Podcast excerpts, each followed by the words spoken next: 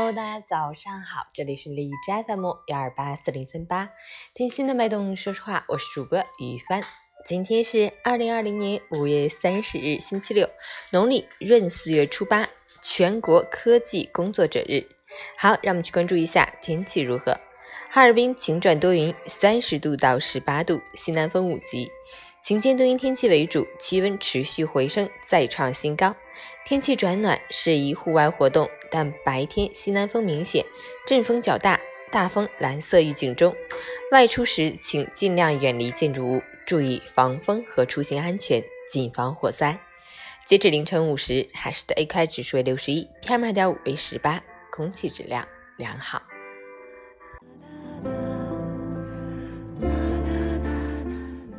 美文分享：熬夜是有瘾的，不下个痛彻心扉的决心根本戒不掉。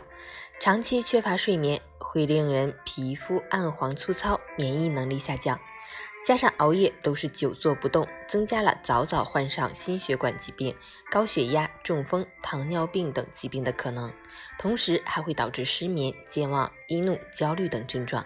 就是说，熬夜是件既不要脸又不要命的事。每一次熬夜带来的幸福感都是以透支生命为代价的。遮瑕膏可以遮住熬夜带来的痘痘和黑眼圈，却遮不住你越来越脆弱的神经，越来越虚弱的五脏六腑。工作也是，你应该努力，但不该无节制的拼命。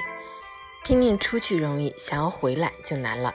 现在拼命赚钱，将来拿钱买命，怎么想都是亏本的买卖。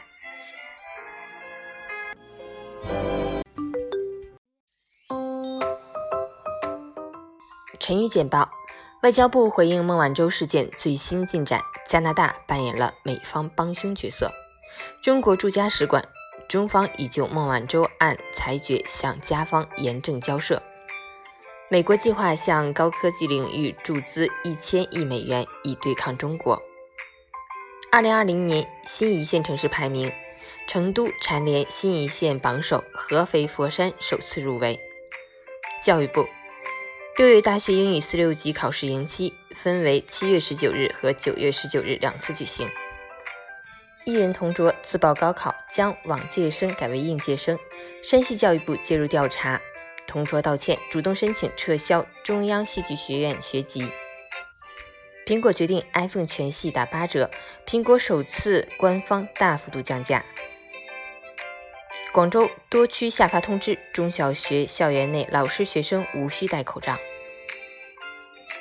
电影院生存状况报告：超四成影院面临关门风险，近七成影院坚持不裁员。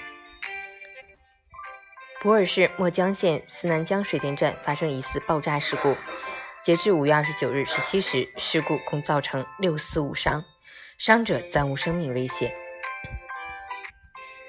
网传广东普宁一民办学校教师检查学生作业时，用圆规扎部分未完成作业的学生进行处罚。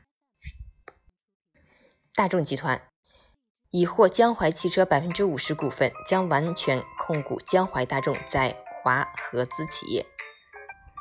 当地时间五月二十八日晚，美国肯塔基州路易斯维尔市抗议活动现场发生枪击事件，造成至少七人中枪，其中一人情况危重。